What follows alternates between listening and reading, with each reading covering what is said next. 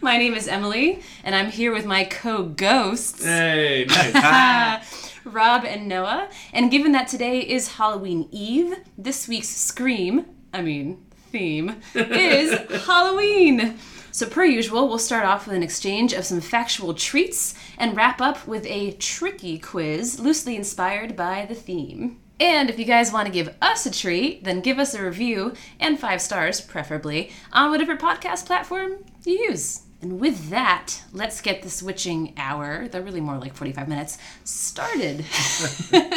All right, Rob, what do you got? So this week, I learned that the use of the neologism prefix Franken, based on a two hundred year old novel by Mary Shelley from Frankenstein, only came into its own in nineteen ninety-two in an op-ed bashing the use of G M Os. Hmm. All right. So I think we've all kind of become familiar with this now, hearing things like, oh, it's a Franken-food, or it's a, a Franken-weenie, or all kinds of Franken things. I mean, depending how old you are and what movies you watch. But the first instance where the use of Franken occurred was actually this nineteen ninety-two op-ed where they were talking about how genetically engineered foods are something strange and unusual, and uh, the, the underlying subtext is bad. And so um, this was written by Paul Lewis, a professor of English at Boston College. And in his professor, um, he said, ever since Mary Shelley's... In, in his professor? Yes, no. Oh, sorry, also, just like, when I want insight about, about like, the science of, you know, the food industry, I turned to an English professor. Oh, always. Who not only combines being uninformed, but also very persuasive about it. Like, writes really well on a topic they know nothing about. Unfortunately, this, this trend has continued. But um, taking Professor Paul Lewis's uh, op-ed from nineteen ninety-two, uh, Lewis writes, ever since Mary Shelley's Baron rolled his improvised human flesh out of the lab, scientists have been bringing such good things to life. Several lines later in the article, after making the reference to Frankenstein, he writes, if they want to sell us Frankenfood, perhaps it's time to gather the villagers, light some torches, and head to the castle. Uh, so Lewis makes his point very clear on how he feels about genetically modified foods, um, which is a perhaps uninformed view, given uh, kind of modern consensus of what these foods do and just how important and substantial they are in feeding the world. Um, but this was one of the fear-mongering steps started in the early nineties against G M Os. And the attack on G M Os has continued, and that's an entirely different topic, because I'm only interested in the verbal use of the prefix Franken that kind of got kick-started here. And all of a sudden you started hearing about anything that had any kind of scientific influence being called a Franken fruit, breathing Franken air, drinking Franken water, and the prefix Franken really took on a life of its own. I wish that our listeners could see the look that Rob had on when he said that. Oh, yeah. I just got it now. Yes. Welcome to the joke, Emily. Oh, yes. Uh, all right, guys. I'm, uh, I'm coming back to life now. I'm sorry. All right. And so, not only has, has Franken things really become uh, something that you just see in articles now thrown around, like, we understand what it means kind of implicitly. And I don't know if we would have, Um, but for the setup. And like uh, there was a review in two thousand about how Franken words had become this this whole new part of our lexicon, and how the setup was so so important, referencing Shelley and then using the term Franken foods in that very confined context. But ever since then, they've been used really wantonly and kind of all over the place. But but one thing I remember from my childhood, uh, which predates this usage of Franken, uh, was nineteen seventy-one. I was not there, but this was the year that monster cereals were created. And you might remember the monster cereals include such things as Fruit Brute, Fruit Yummy Mummy. Didn't do as well as some of their contemporaries. Count Chocula, Booberry, and Frankenberry. Oh. Yeah. And so Frankenberry cereals um, persisted. When looking into Frankenberry cereals and their histories in the seventies, uh, I came across something that I found absolutely hilarious. But there was a phenomenon in nineteen seventy-two where Frankenberry cereal included an indigestible pigment. And so these kind of pink-looking Frankenstein cereal parts um, would go entirely through a child's digestive system, and the pigment turned some children's feces pink, a symptom sometimes referred to as Frankenberry stool. That uh, sounds pretty alarming. Like, what's your reaction in like a pre-Google world? Certainly sounds unnatural. Um, so in looking up other uh, Franken prefixed things, um, I found another Franken G M O that I thought could be interesting to spotlight. Uh, so there are these things called EnviroPigs, or as the media at the time referred to them uh, in twenty eleven, Franken swine. Mm. Um, and they were genetically modified Yorkshire pigs, which is like a very common commercial breed, uh, developed by the University of Guelph. And they were modified um, so that they contained a salivary enzyme that allows them to digest phosphorus, which pigs typically can't digest. So the reasoning for this was that because pigs can't digest phosphorus, they poop it out, which is problematic because when you use pig manure in fertilizer, it can be washed away by the rain as runoff um, and end up in bodies of water where all that phosphorus uh, actually promotes the growth of algae, which, as you know, creates algae blooms mm. and then depletes all the oxygen in the water and kills a bunch of aquatic life. So not ideal. It's a pretty good deal if you're an algae. That's true. They're the real victims of this whole G M O thing. That's true. So the cool thing about this is that these phosphorus-digesting pigs could therefore reduce the amount of water pollution, and they'd also be less expensive to feed. Um, so that would also reduce the energy requirement for meat production. So despite the fact that the Department of the Environment uh, of the Canadian government actually approved of these EnviroPigs for human consumption, uh, the project unfortunately lost funding in twenty twelve, and all the EnviroPigs were killed, although their genetic material has been stored in case we ever want to reintroduce them. So in other words, the EnviroPiggies never went to the market. Oh, jeez. Oh, oh, no. Unfortunately, there was too much phosphate in their wee, wee, wee.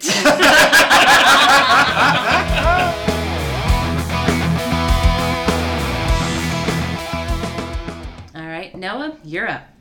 This week I learned the Large Hadron Collider at CERN has proved that ghosts don't exist. Oh, that's Aww. No fun. There you go, science. Well, that's what science is all about, ruining everyone's Thanks, fun. science. So, uh, according to Professor Brian Cox, professional killjoy, theoretical physicist and home of the science podcast, The Infinite Monkey Cage, if ghosts really existed, then the L H C would have found evidence of them by now. So, the problem stems from the second law of thermodynamics, as most problems do. Um, the second law of thermodynamics is the one that states that the total entropy of a system always increases over time. So, as usable energy is lost, entropy increases. And unless you put extra energy into the system, that progressive increase in entropy will be irreversible. If energy is necessarily lost within a particular system, say if that system is doing anything that requires using more of it, such as haunting something or going, ooh... Going that, up in the night. Yeah. yeah. That energy will just dissipate and won't be able to sustain itself. So essentially, Doctor Cox's point boils down to if there is some sort of pattern that carries information about us after we die, which can interact with other people or objects, that is a ghost, the medium that carries that pattern has to interact with the subatomic particles out of which our bodies and the objects around us are made. So, as Doctor Cox explains, we must, in other words, invent an extension to the standard model of particle physics that has escaped detection of the Large Hadron Collider. That is almost inconceivable at the energy scales typical of the particle interactions present in our bodies and the matter around us. So basically, experiments at the L H C have so thoroughly studied the energy range, or energy regime if you're feeling fancy, um, there is a vanishingly small probability that any energy source capable of supporting the existence of ghosts actually exists. However, there is one ghost who physics has proved to exist, and that is Einstein's ghost. Uh-oh. He's back. And he's zanier than ever. Albert Einstein stars in Beetlejuice two. This one's about the star. Do you guys not know that there's a star called Beetlejuice? Yeah. Oh, oh, yeah, oh so it just yeah, wasn't yeah, that yeah. funny? Yeah. Oh, sorry, Rob. Anyway, shaking off Rob's negativity. Um, so, in fact, physicists have proved that Einstein's ghost is real. So what does this mean?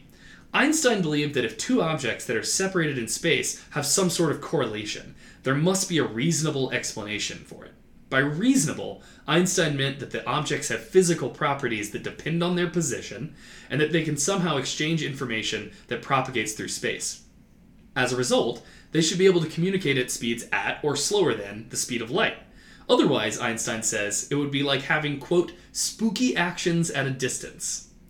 These hypothetical spooky actions at a distance became known as Einstein's ghost, and scientists have been trying for decades to prove or disprove its existence. However, recently, three independent experiments showed that, in fact, Einstein's ghost is real. When dealing with small things like atoms and photons, uh, and their quantum mechanical properties, they interact with each other even if they're separated by large distances, and in ways that defy explanations that require information traveling at the speed of light or slower. Which I think, we can all agree, is pretty spooky after all. Very. Isn't that, there's some science fiction where that's the basis of their communication system, and I want to say that's like the Ender's Game hmm. communication system, hmm. where they basically figured out objects are paired through non, non-transmission. It's known as entangled. Oh, okay. Yeah. Uh, oh, and is that electron entanglement? Or like... Sure. Yeah, okay. But, yeah, so like they, they basically figure out a way where you can like, at a Uh, transmitter on one end, like change something, and that will change the quantum state of something, and that will be encoded in a message, mm-hmm. but it'll be instantaneously transmitted to somewhere like light years away and received, so you can have real-time communication across like deep space. Right. So one of the interesting things about this is that it has some cool implications for uh, the development of quantum computing, as well as, as you've uh, mentioned, Um, communication over vast distances, but also like completely secure communication that can't be um, basically that can't be tapped, because if they did that, it would alter the message that went to the other one. Oh, interesting. Oh, that's really cool. So in, in trying to find things about this fact, you'd be shocked how many websites that are irreputable have opinions about the existence of ghosts. Whoa, what a- Yeah. Should I ever? There's they don't want you to know this dot com. That's very informative video series. Yeah. There's also the skeptic dot com, which which poses the question, if ghosts aren't real, how can we see them? Wait, I'm sorry, isn't the skeptic like exactly how it sounds? So I, I did not read the article. This is a very, very short summary of that. Classic quality fax machine content.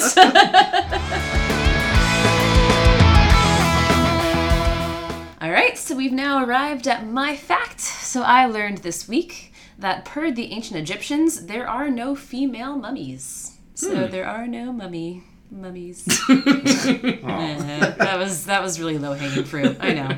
All right, so I actually learned about this uh, during a recent visit to the Brooklyn Museum. Ooh, they have this really cool exhibit. Look at you. All cultural stuff, Brooklyn you know, Museum. Whatever. They have this really cool exhibit up right now uh, called A Woman's Afterlife: Gender Transformation in Ancient Egypt. And it examines a fascinating element of ancient Egyptian burial tradition that in part only came to light upon re-examining a supposed anomaly uh, through the lens of feminist scholarship. So, to understand the reasoning behind the burial practice, the center of my fact, you gotta know a little about ancient Egyptian ideas of creation and recreation.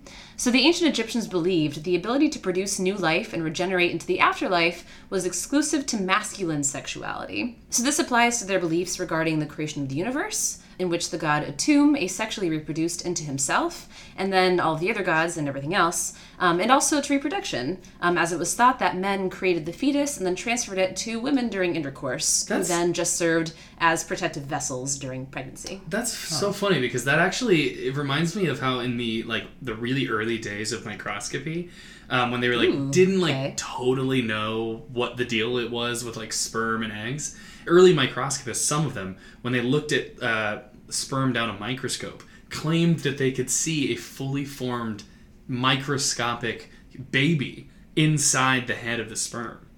What? Yeah, this was like a this was like a thing where it's like people like discussed this observation and apparently convinced themselves. Like, oh yeah, see, he has his father's nose. Check it out. That's wow. That's pretty crazy. My dad was a swimmer too. Uh... He's gonna be a Navy man, seaman just like his father. And his father who came before. I, I, I knew this fact would bring in all these jokes, and I'm just so pleased. Well, my job is done. just, no, just ups and leaves. Yeah. Uh, but this perception of men uh, as the bearers of life reappears in beliefs about the afterlife as well. So, as everyone knows, the reasoning for mummifying the dead and surrounding them with all sorts of necessities and trinkets from life is so that they would be nicely preserved and well-equipped to navigate the afterlife. But in order to regenerate and proceed into the afterlife, the Egyptians thought that you needed to first successfully transform into one of the gods associated with creation and rebirth, uh, who were, as you might expect, all dudes. So, Atum, Osiris, and Ra. And then, in the way that I described earlier, produce a fetus and rebirth yourself. So this is easy enough if you're a guy, mummy, because you already have the required equipment. Um, and as a side fact, uh, the Egyptians also were known to amputate the hands and genitalia um, when mummifying their enemies to prevent them from rebirthing themselves and then seeking revenge. Mm. So they, they thought of everything. But uh, as a lady mummy, you don't quite have the intrinsic ability to transform into one of these gods and regenerate yourself into the afterlife. So, to circumvent this issue, they came up with some creative workarounds. So, these workarounds, uh, the coffins of women, uh, which were anthropoid, meaning that they were human-shaped and depicted a likeness of the deceased, as you can probably picture, just like a sarcophagus. Uh, they were painted with red skin, which is a color typically associated with men, and were also largely androgynous-looking, with only a few decorative elements to suggest that a female was interred inside. Additionally, the names of the deceased were written as Osiris plus a personal name, so if I were a mummy, I would be Osiris Emily. And funerary spells inscribed on the coffins addressed the interred using male pronouns. Hmm.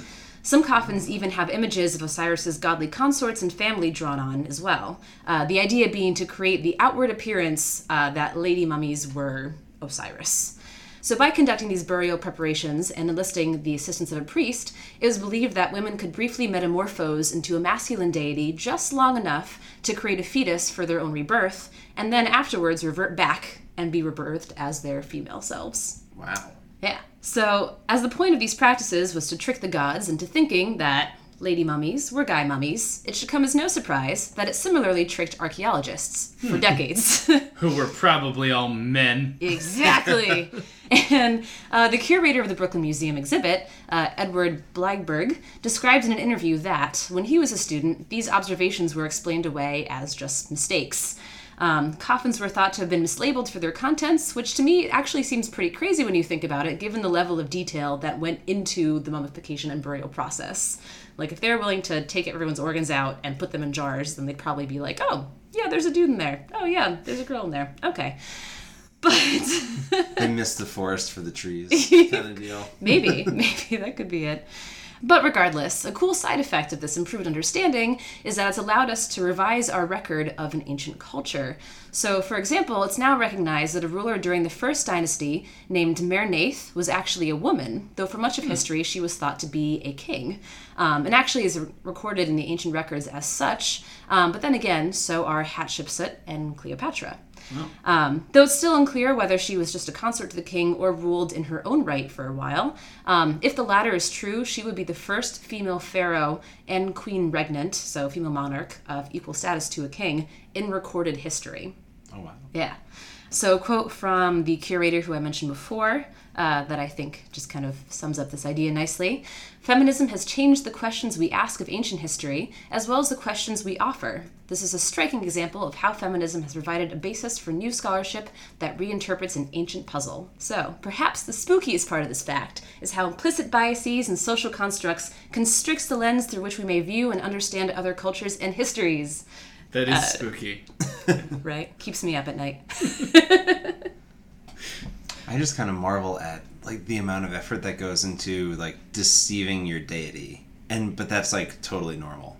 It's like, all right, we're gonna trick all of the gods that made us and give us everything we need just so you can get into the afterlife, but shh, like don't let them know. Yeah, and also but I think like, the gods like they really do know, and they're just like, okay, like, oh, you come on in, dude. You, you if that is your mortals. Real name, that's yeah. so cute. Well, it's kind of conflicting, right? Because they're seen as and worshipped as omnipotent, but there's still this, you know, coexistent idea of, but we can trick them if we just do this. I don't know. So uh, there's a recent example of a female mummy, was that in the twenty seventeen movie starring Tom Cruise, The Mummy, oh. uh, where this, classic. I mean, you know, I, not to spoil anything, but there's a mummy, and what? She's basically alive and evil and basically just wrecks everyone's day. Um, and uh, this is not a good movie. um, I so, mean, she was probably miffed that people thought she was a guy. Like, I don't blame her. That would set me off. Yeah. yeah. Um, so there's a pretty good uh, um, there's a pretty good review of it on IndieWire. Uh, it says, "The Mummy is the worst Tom Cruise movie ever." And not only is it the worst movie Tom Cruise has ever made, it's also obviously the worst movie that Tom Cruise has ever made. It stands out like a flat note on a grand piano. Um, it's an irredeemable disaster from start to finish. These men work with the U S Army in some unclear capacity, but really they're treasure hunters. And they're about to stumble onto the find of a lifetime as a firefight with Iraqi insurgents reveals a massive sinkhole beneath the sand. There, one thousand miles away from Egypt, they stumble across a sarcophagus that's swamped in both mercury and spiders.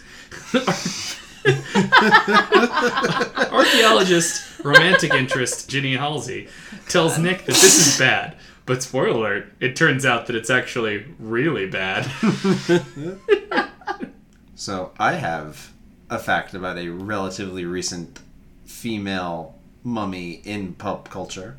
I suppose, or popular culture. Hmm. Um, relatively recent in terms to uh, your mummies, Emily, but like much older than the one Noah just mentioned.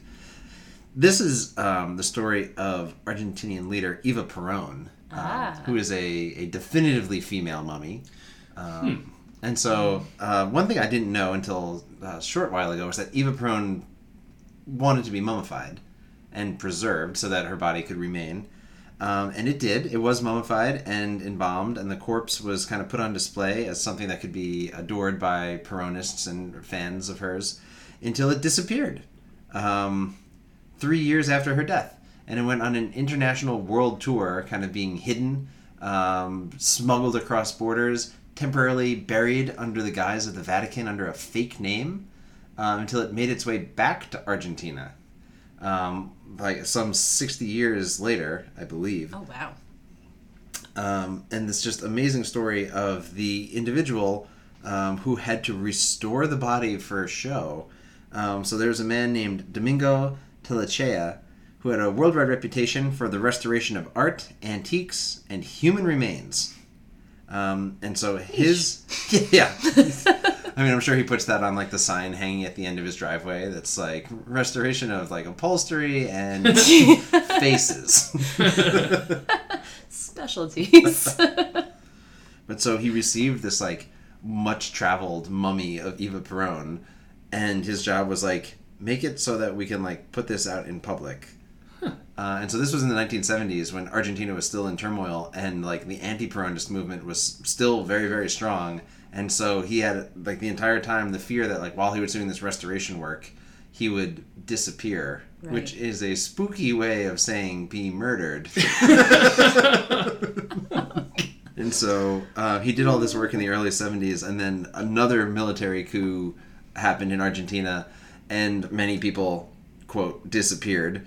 Um, so this guy, Telechea, who had spent all this time restoring the mummy of Eva Perón, um, went into exile and actually never went back to Argentina. Wow. Mm. And he continued his career elsewhere as an art restorer. Um, but he may not have done any more uh, post-mortem work.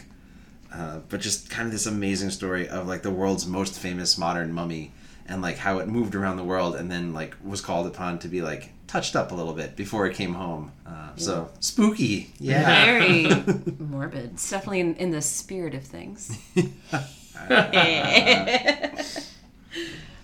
Um, so I kind of just, branching off of my fact, just kept reading about mummies because, again, this is how I spend my time. Yeah. Um, and I looked into Egyptomania, uh, as you would imagine. So that was huge uh, in the nineteenth century. Basically, uh, after a bunch of wealthy Europeans traveled to Egypt and snagged mummies as souvenirs because that was apparently a pastime. What I didn't know is that they would do all sorts of strange things with them. Um, so just a few examples. Uh, mummies were, at the time, ground up uh, as medicine, uh, both topical and oral, so feel free to barf.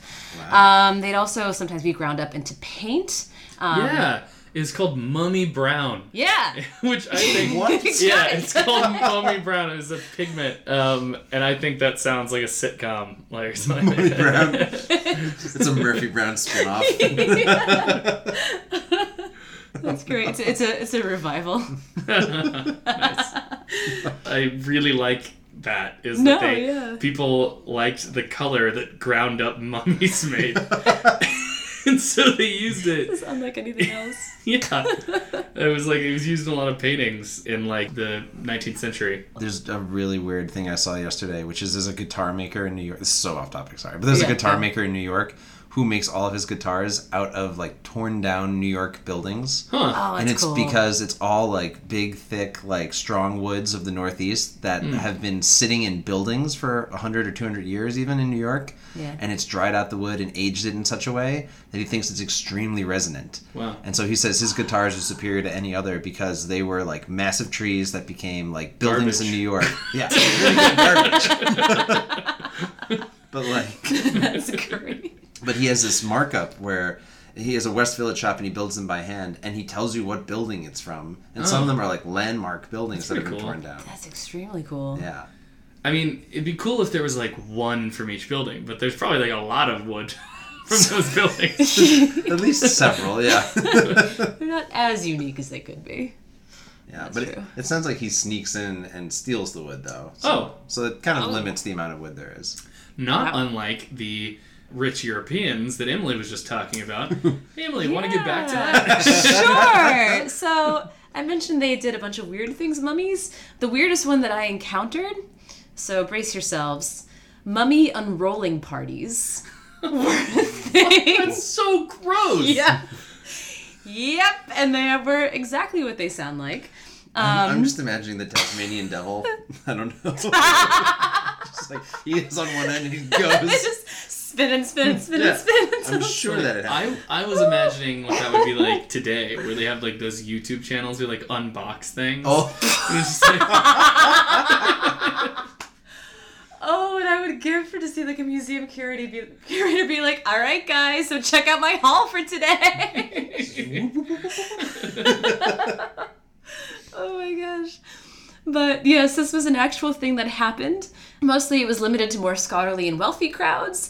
Uh, actually, my favorite thing that I found as an example of this, um, an excerpt from a party invite by an aristocrat named Lord Londesborough.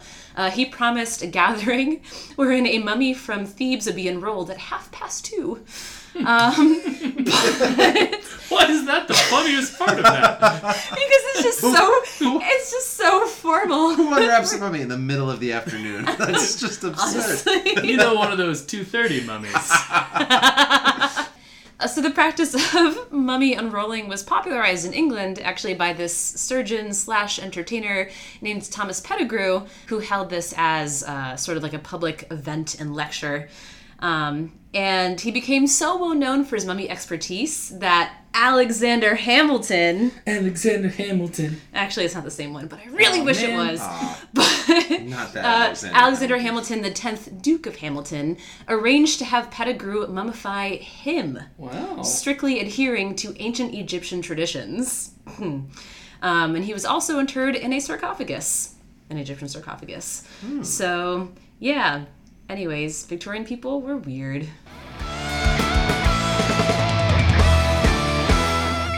So we've reached the quiz portion of this episode.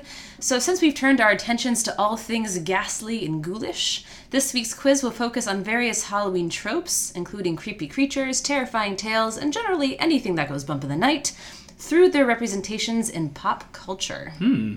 Interesting. I think we got this, Rob. You know why? I ain't afraid of no host. Who are you gonna call? All right. So question one. Per a popular A M C show, what has regional monikers such as creepers, lame brains, and rotters? Oh, well, that would be zombies or The Walking Dead. Yep. Nice. Okay. Yeah. So referred to as walkers by Rick and his crew.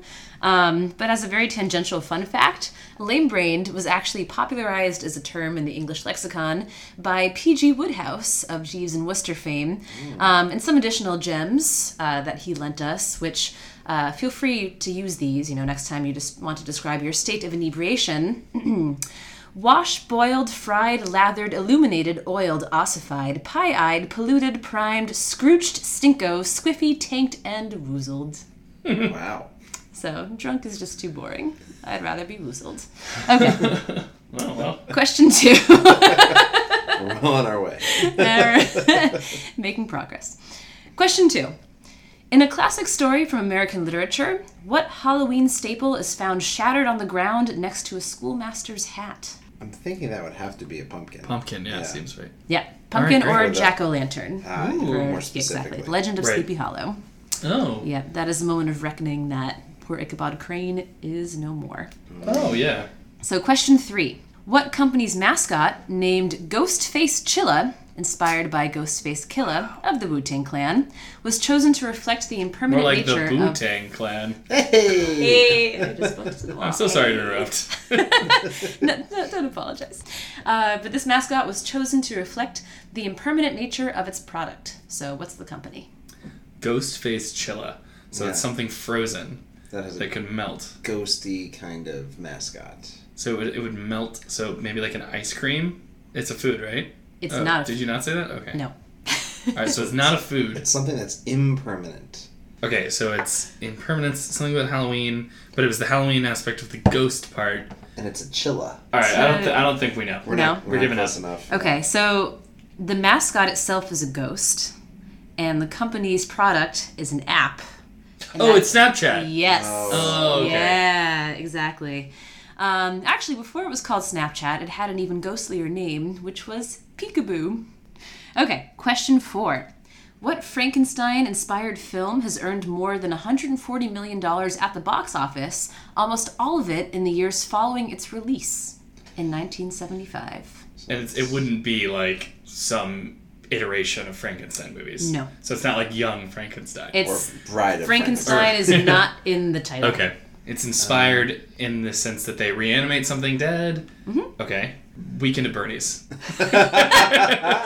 He's not reanimated. So the key hint in this question is that almost all of the profits were reaped in the years following its release. So it was not popular when it first came out. But it's So it, it, it didn't it didn't get it that year. No. It was not. It, it didn't. It didn't. It didn't flopped. Make any money that year. Right? Exactly. nineteen seventy-five. It flopped when it first came out, but That's... since then has made a lot of money. Flopped when it just came out. So what are you doing? Oh wait, is it is it Rocky Horror? Yes. Yeah. What? Rocky Horror Picture Show. Oh, Rocky Horror. I was doing the. I don't really know anything about that, and I, I feel like in my, in my high school, people were like obsessed with it, and. I, I don't know if maybe I was aware of it mostly because, like, at my high school, the cool kids were, like, the theater kids. Like, mm. like for real. Like, they were the, they, like, bullied me. A measure of coolness. Um, shoved in a locker by like Hamlet. Yeah, totally. Um, but I do remember that, and they may have even like done Rocky Horror or something. I my uh, in undergrad, in early undergrad, my friends and I had an, uh, a Rocky Horror phase of like going to the midnight screenings, and it's a good time. But yeah, so yeah, it's Rocky Horror Picture Show. Um, it's also run continuously in theaters longer than any other movie in history, Whoa. Which is not bad for a film described as tasteless, plotless, and pointless by Newsweek when it first came out. Question five. What term is used in reference to a communication breakdown and, in the sitcom community, an annoying pottery-making habit? So kind of an it's obscure a, reference. It's a word that references... Well, I don't know community well enough to get that. Okay. Communi- a communication so, breakdown. Yeah. Yes. It, so it's a very modern term. I bet that's going to be kind of an obscure term, too, that you like mainly got because it was from community. Is, is it like... it's, it's, a very, it's a very common term. Oh, is it? It, okay. It's, it's, a, it's come with the advent of... of technology and texting. Is it a um, dead zone? Oh, no. That's interesting.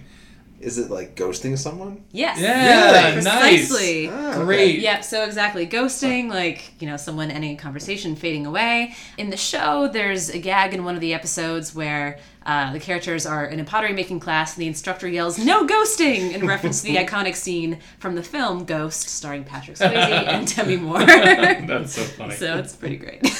Every, you know what? Everyone forgets about Whoopi Goldberg in that scene. It was... And Whoopi, I am so sorry. Very nice. Question six. What supernatural beings, according to an acclaimed children's book author, always wear gloves, have blue spit, and are, in quotes, bald as a boiled egg, which they conceal with wigs? They they always wear gloves, they have blue spit, and they conceal, they're concealed with wigs. And it's a children's book author. And so it's what supernatural being? Is that all the words you just said? Yes. Not in quite the right order, but you have the idea. Okay. So who spits blue? I'll give you a hint. Um, I'll point you towards the author. Same person as James and the Giant Peach. Okay. Roald Dahl. Roald Dahl. Mm-hmm. Yeah. And so his supernatural things. Um, I don't really know that much about Roald Dahl. I, um, I know the Willy Wonka series, and then James and the Giant Peach, and then there must be another one about witches. Yes! Oh, witches! Yeah, right? Yeah. The Witches. That's right. Yes. Okay. Yeah. What's the book? I can't remember. It's, it's called the Witches. Witches or, it's yeah. just Witches? It's called The Witches. Oh, okay. Yeah. That seems like such a witch thing, where it's like, I... spit! It looks blue! And then, like, you're done. Yeah, but I actually, I think I read that. I remember that being incredibly disturbing. Yeah. um, like, like I remember it was just sort of like recommended. I must have been in like, shoot, like first or second grade. I was given that book, and I, you know, I read it, and like I remember it was very scary. Because is this the book where like the, it's like the, this kid finds himself like a witch convention or something, and then he's like, "Oh my God, there are witches everywhere. This is terrifying," and he has to like how to hide from them. Yeah. That's the main part. And I defeat remember. Them. Yeah, yeah, and it was they like really scary. Kill children. Yeah. Yeah. But it's really oh, wow. It's a yeah. great book though. But yeah, it is pretty scary. Um, all right, question seven. In a nineteen seventy-eight Warren Zevon song, what supernatural creature is spotted walking through Soho in the rain and drinking a pina colada at Trader Vic's? Well, Werewolves of London. Yes. Yeah. Very nice. Right over my head. I didn't know Rob any of right the words. There. I was in it. I was in it. Werewolves War- of London. Warren Zevon, and you might talk about this for a second, was just an absolute character of oh, a musician. No. He held uh, some kind of parliamentary seat in England. No kidding. And he wrote this, like, just kind of off-the-wall, like, I don't even know what you would call it, like, cult-following, like, weird pop song. It's uh, it's like an American Werewolf in London, like, but almost in a cartoonized, like, narrative song. Yeah. And it's it's just so It's just goofy. Him going about and having great hair, and mm-hmm. it's... It's, yeah, it's a lot of fun. It's a great song. Uh, you know, another person uh, who was just an interesting person who happened to hold a seat in Parliament at some time was Isaac Newton. Um, and his only ever recorded um, speech was to ask the usher to close a window because it was too chilly. Wow. Yeah. Motion. All right, question eight. What film adaptation of Dracula, released in nineteen twenty-two... established the trope that vampires combust when exposed to direct sunlight? So you said it was a spoof of Dracula? Uh, it was uh, an adaptation, but as a as a hint, not like a not a verified adaptation. Like, the character's name is not Count Dracula, it's actually Count Orlok, so it's kind of a ripoff. And vampires aren't called vampires, they're actually called something else, which is the title mm. of the movie. Is it Bram Stoker's Twilight? Nope. If uh, if imagery helps, so have you guys seen What We Do in the Shadows? Gross. I, I try not to look. And also, okay. just not not to criticize your hosting, but you're asking questions about a silent movie, and you're asking if imagery helps. It's literally the only thing that matters. Well, okay, fine. But, well, in that movie, which is great, by the way, if you haven't seen it, um, the character of Peter, which is, like, the eight thousand-year-old, like, antisocial, super pale vampire that, like, chills in the basement the whole time, right, is based on the main character from this film.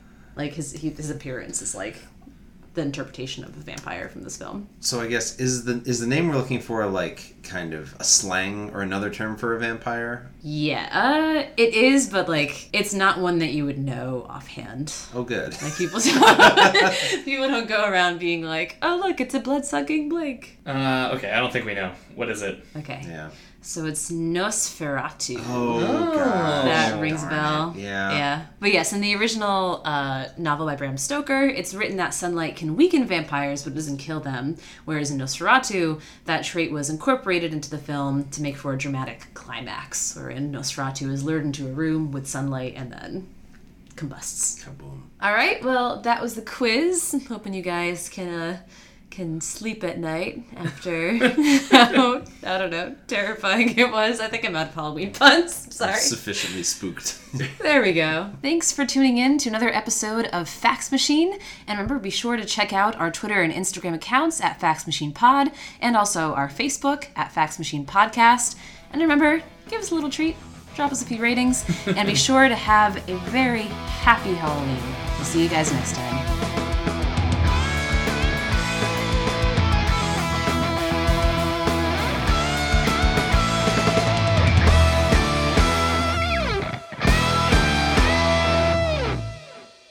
And if you guys want to give us a treat, which we'd love, because we love, nope, nope, nope. We love those sweet, sweet we treats. We love those treats.